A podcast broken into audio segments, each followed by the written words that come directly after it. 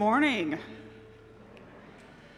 We are continuing our series in First John this morning, and I just love where John has taken us over these last several weeks.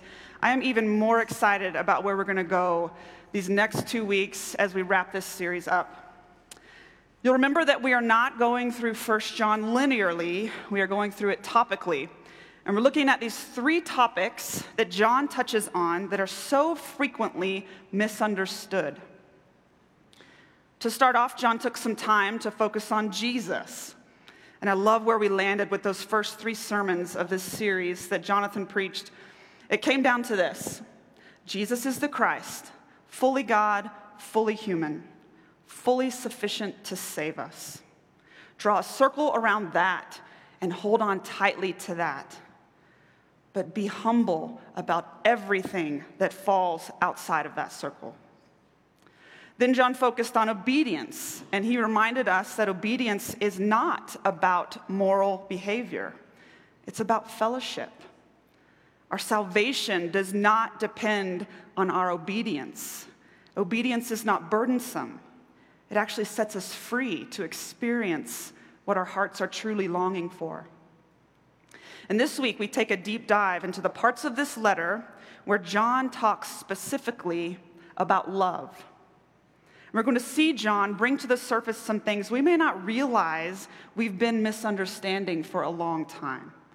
I know I've had that experience while studying for these weeks. I'm excited to share what I've learned with you. I think John is going to prompt some paradigm shifts for us, and that is always a good thing. The section of text that we're going to be in today is 1 John chapter 2 verses 7 through 17 if you want to go ahead and find that. And in each of these three passages that we're going to look at in the next few weeks, John is going to stick with basically the same formula. He's going to talk a lot about love. Love, love, love, love, love, love, more love. He's the apostle of love. And then he's going to present a specific complexity about love that leads us to easily misunderstand the true essence of that love. Here's the complexity we're going to find in this text today. The sum of John's encouragement to believers here is loving people. Whoever loves his brother abides in the light. The sum of John's warnings to believers here is not loving the world. Do not love the world or the things in the world. And believers, that right there has created some serious tension for us historically. We kind of struggle with striking that balance the way Jesus did. How can you love people well and also be very careful to hate the world that all the people we are supposed to love live in? How do you love someone who is very worldly? Jesus himself told us that the world will know us by our love. Would you agree with me that we Christians don't have the best reputation when it comes to the people of the world feeling loved by us? Why are we so bad at this sometimes? I remember feeling this tension early on in my faith journey, this charge to love and this fear that was planted in me to not get too close to worldly people while trying to love them. Like they may rub off on you, and you'll start to love the things of the world that they love. Or you'll make them think the sinful things they are doing are okay because you're loving them even though they're doing that. Or you'll be a stumbling block. Has anyone heard that term before? You'll be a stumbling block to other believers who are trying very hard to stop the exact sin that this person you're loving is doing. That's very complex, and all of these messages are very confusing, and honestly, they're really broken perspectives for any follower of Jesus to embrace. But I was reflecting on this tension, and I remembered one of those slick little pocket one liners that Christians have adopted. We love to have pocket answers to really complex issues. Because complex issues, they're hard to navigate well. It's much easier to have a one liner that shuts down the tension than it is to sit in the tension. So I imagine you've heard this one liner before. You've maybe even adopted it yourself at one point in time. I know I did. Here it is Hate the sin, love the sinner. You guys heard that before? Hate the sin, love the sinner. Okay. I remember hearing that years ago and thinking, oh, okay, this is the answer then. This is how I can be sure to love people, but also be sure to not ever love the world. This is my way out of all those concerns I've heard about. The sin of people I'm loving won't rub off on me if I'm sure to hate it. I won't accidentally make this person I'm loving think that what they're doing in their life is okay with me if I'm sure to point out that I hate what they're doing in their life. If I'm very verbal about hating what this person is doing while I'm loving them, then I won't be a stumbling block to other believers. Everyone will know that I'm loving this person, but I'm not accepting their sin as okay with me. I was curious where this phrase originated because I've heard it my entire life. So I went to the all knowing and all wise Googler. And you know how Google, it'll populate what it thinks you're asking as you begin to type words in the search bar? Usually it populates several options. It's trying to figure out what you're getting at and it uses an algorithm and it populates those options for you by their popularity. So the most frequently searched phrases populate first, and so on. As I typed in, hate the sin, love the sinner, several things populated automatically. I took a screenshot of this so I could show it to you. Now, notably is that Hamilton made it in there, um, down there with the little icon for Hamilton. I think there's a song that has this line in it. Um, so I wanted you to see what populated here, but I wanted to point something out in particular. Google populated hate the sin, love the sinner Bible verse as the third most popular search with these words. Turns out a lot of people think this phrase is straight from the Bible. It definitely draws upon sentiments found in the Bible, God's wrath in the Old Testament, Jesus' love for people, but it is not in the Bible. And I would argue is in direct opposition to what the Bible teaches us. You might say, but it's the truth in love. Sinful people need to hear the truth about their sin. And if I'm loving them while telling, the, telling them the truth about their sin, that should make it okay. Plus, it's the perfect path through this trickiness because it slices right through that tension that I feel. Yes, it does. And it also slices right through the very hearts and lives of any person I would exercise that phrase on. It just drips with judgment. There's more focus on what someone is doing rather than who they are. That one liner it just couldn't be more opposite from everything Jesus ever said. Jesus said, Love the sinner, period. In fact, he actually took away our permission to call people sinners when he said they're your neighbor. Love your neighbor. Love. But hate sin. I mean, sure, I can see how that can make sense to us. Anger at sin ended on the cross. When Jesus looks at you and me, he does not see our sin. In fact, he's removed it from himself as far as the east is from the west. I don't know why we think it's so important to close that immeasurable distance of grace that Jesus accomplished for us when it comes to other people. We do that when we judge others by their actions. It is impossible to love someone you are judging. So, how does John reconcile this for us? He's the one saying you need to love people, and you need to also be sure to hate the world.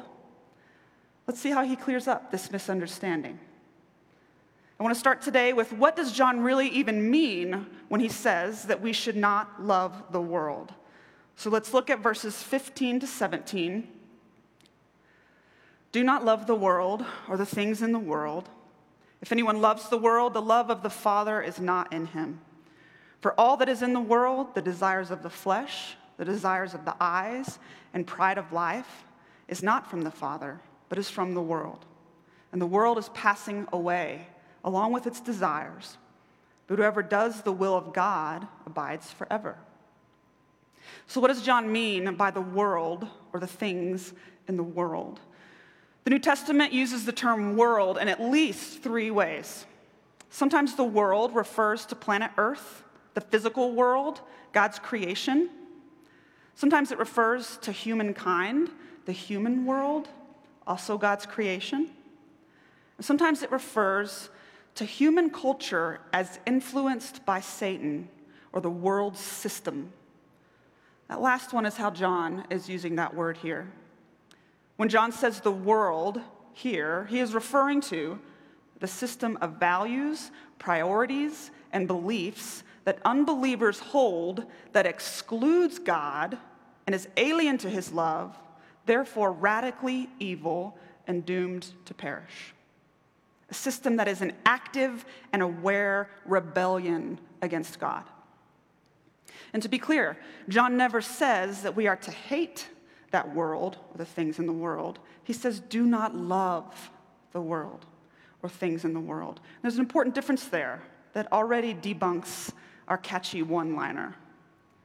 And John explains even further this world system of Satan by breaking it down into three very specific things the desires of the flesh, the desires of the eyes, and the pride of life.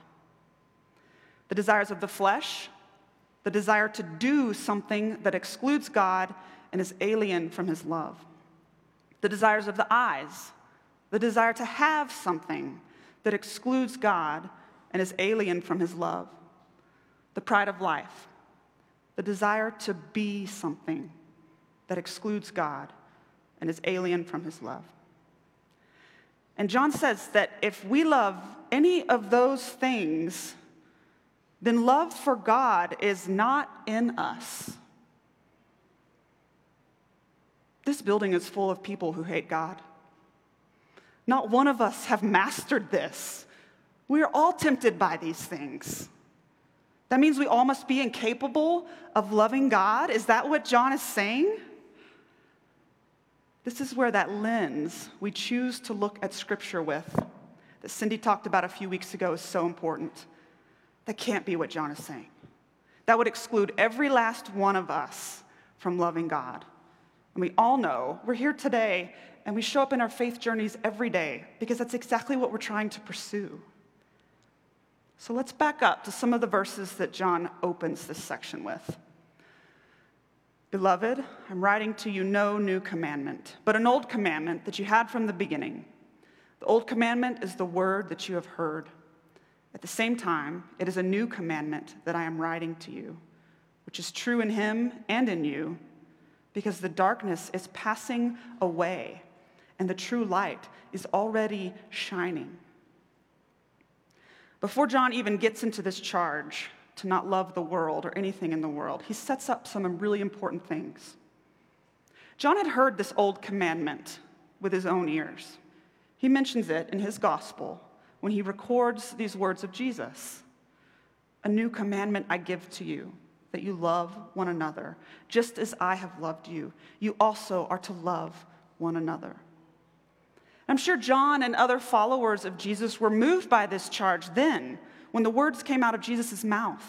They saw with their own eyes how Jesus was loving people who they would deem unlovable. But when John is writing this letter, Jesus had died and been resurrected. How much more of a charge this was now? John thought he knew Jesus' love back when Jesus said this. But at this point, he had witnessed Jesus express his love by having watched him give up his life for us. That's why he's saying this is an old commandment, but it has been made new in Jesus and what he's done. It means even more to him now than it did then. It means more to us. And he goes on to use these passive and active verbs when describing the darkness, the world, and the light, God's love and redemption. When he says in verse 8, the darkness is passing away and the true light is already shining. He paints this picture of active light imposing itself upon passive darkness. Both verbs are continuous, pointing to the fact that darkness and light are both always in process on this earth. Why does process matter? We've been highlighting in this series the process that John was on. He started out being known as a son of thunder, wanting to rain down judgment on people. He's ending his life known as an apostle of love, wanting nothing more than for us to know the truth about Jesus, to experience his grace and fellowship with him, and express that fellowship to a broken and hurting world through love. Process is the mark of growth. And process matters if we are to think rightly of ourselves and of those around us, as we are all just trying to navigate all the things. We will never love exactly as Jesus does. We will always wrestle with the things of this world captivating us. And John is not saying that until you have that love perfected, and until you master never being tempted ever again by the things of this world, you are incapable of loving and pursuing God. John is talking about a journey here, a process that we are in when we let God have his way in our hearts. The light overtaking the darkness. And that process is at work in us, and it's at work in others. And then John must have just gotten really inspired because there is this strangely placed poem that happens next in today's text. At verse 12, there's this weird break away from what John is saying. He just starts feeling really creative and he's like, I'm going to write a poem about children and young men and fathers. It's basically the same thing as breaking out into song, so maybe he would have been a Hamilton fan. We know it's a poem because if you're looking at an actual Bible, um, it, this happens a few times in Scripture. The author switches from prose to poetic, poetic form, and visually the margins change and, and everything looks a little bit different and the words take on this like poetic element. And that's what we see John do here. I'm writing to you, little children, because your sins are forgiven for his name's sake. I am writing to you, fathers, because you know him who is from the beginning. I am writing to you, young men, because you have overcome the evil one. I write to you, children, because you know the Father. I write to you, fathers, because you know him who is from the beginning. I write to you, young men, because you are strong, and the word of God abides in you, and you have overcome the evil one. It seems that John used these three stages of life to highlight the journey of growth, process. And he repeats it to really illustrate their progression.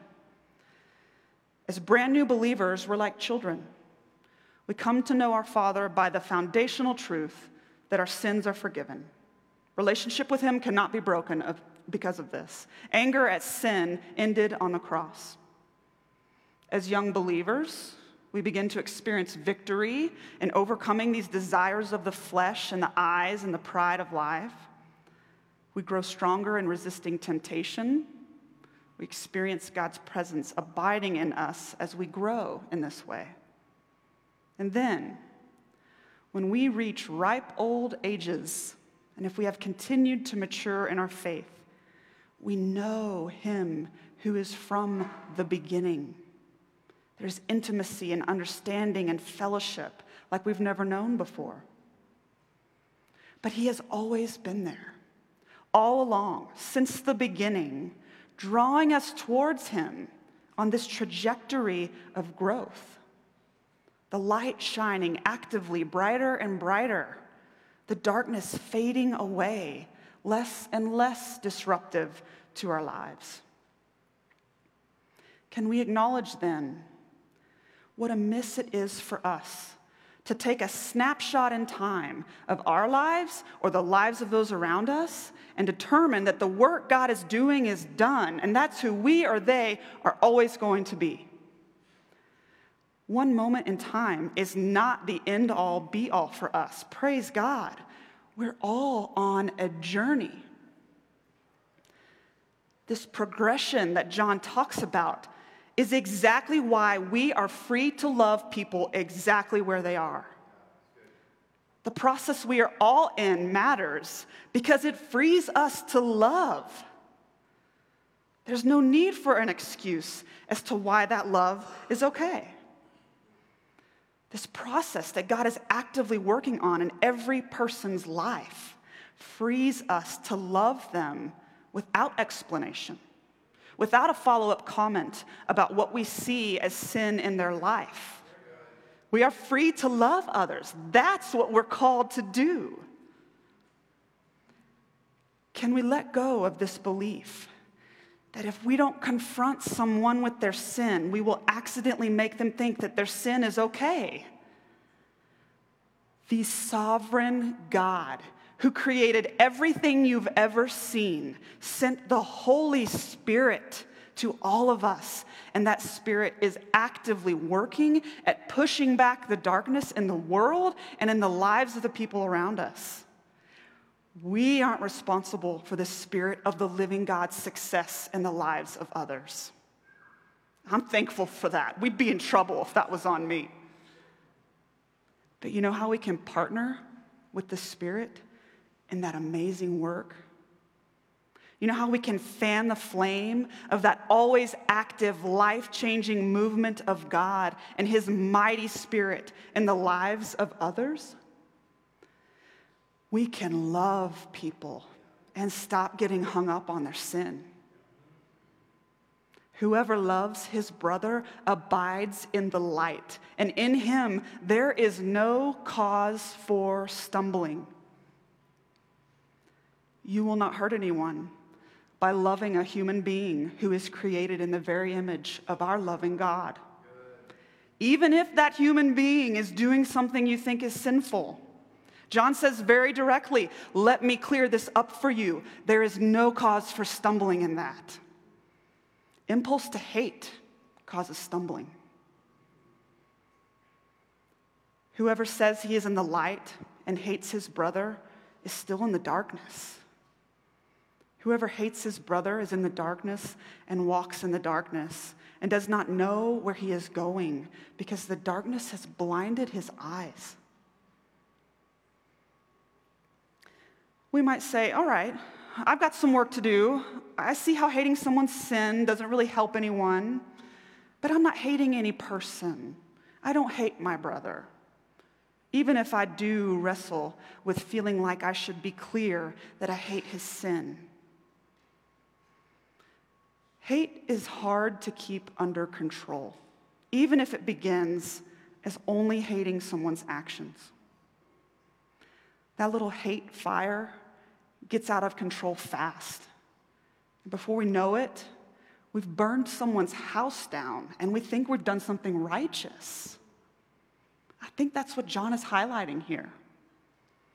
The cause of stumbling is hatred in the heart, not love with hatred in our hearts, we are the ones in the darkness. And we lose our sense of spiritual direction. And I think what John is saying is when we're in the darkness, we don't just experience not being able to see, we actually go blind. So, what's the answer here, John? What misunderstandings is he trying to clear away regarding love and the world? When John talks about not loving the world, he's talking about the effect of the world in us. He's warning us against our own desires of our own flesh, our own eyes, our own pride. If you really want to not love the world, don't love the world in you. Don't worry about not loving the world in someone else. God doesn't need us to run interference for Him in others' lives. We are all in process, and that gives us hope. It gives us freedom to love others no matter where they are in that process in their life. There's no command here to do anything with what you believe to be your brother's sin. There is a very clear command to love your brother. John recorded these words of Jesus, said to John and the other disciples before Jesus died Let me give you a new command love one another. In the same way I loved you, you love one another. In the same way I loved you. How does Jesus love you? He loves you relentlessly, no matter what response he gets back from you. He loves you without hesitation, no matter what sinful actions you are participating in, and he knows about those things. He loves you without judgment. He took all of that to the cross with him. In the same way he loves us, we are to go and love others relentlessly, without hesitation, without judgment. Spirit, would you lead us to the people we are to love? Jesus, would you help us love like you do? Would you help us to love the way you love us?